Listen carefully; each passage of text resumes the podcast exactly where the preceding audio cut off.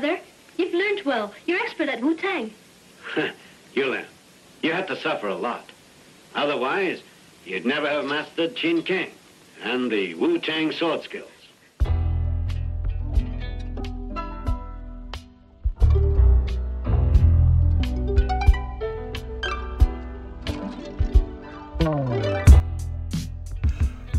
Welcome to the Alpha Male Buddhist from Brooklyn podcast. I'm your host, Miguel.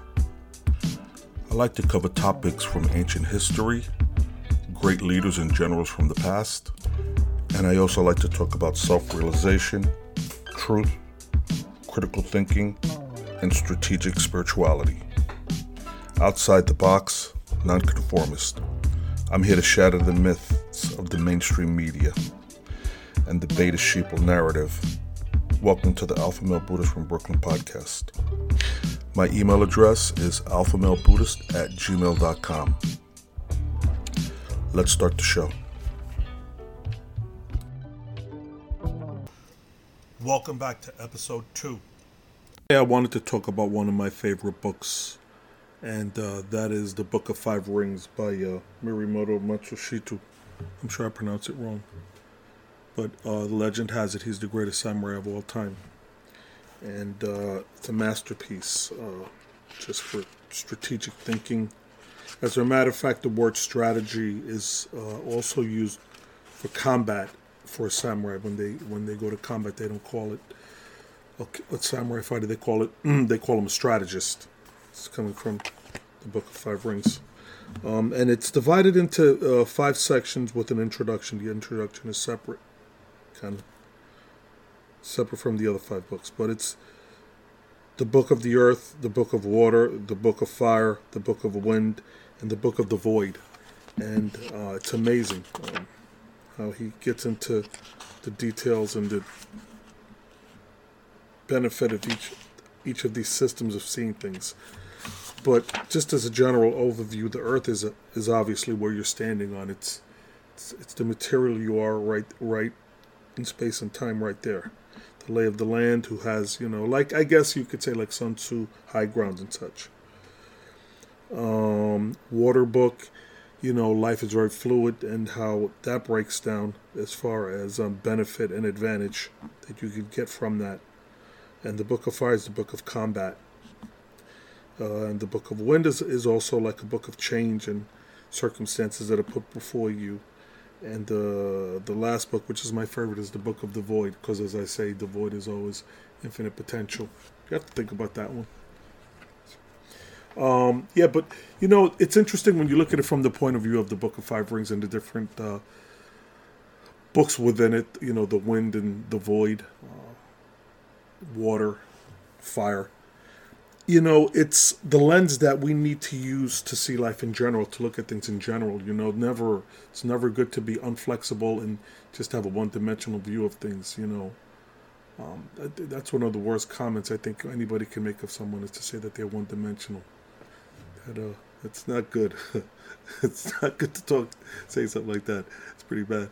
But you got to be multidimensional when you when you uh, look into things and when you analyze and think you know, I know I keep repeating the word think, but it's underrated these days. Um,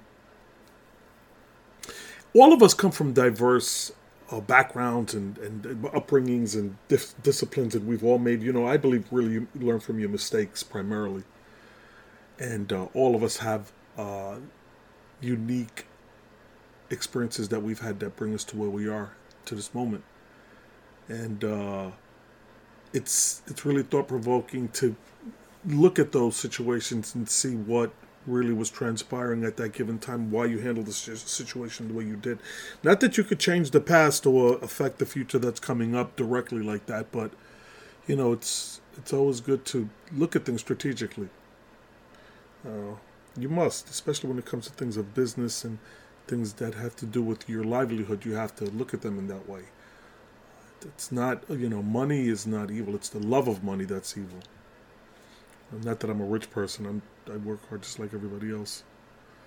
Um, but it's important that um, you have discipline when you look at things and go through existence. You can't you know, have uh, live a life with no principle or no type of discipline applying applied to any of your thinking.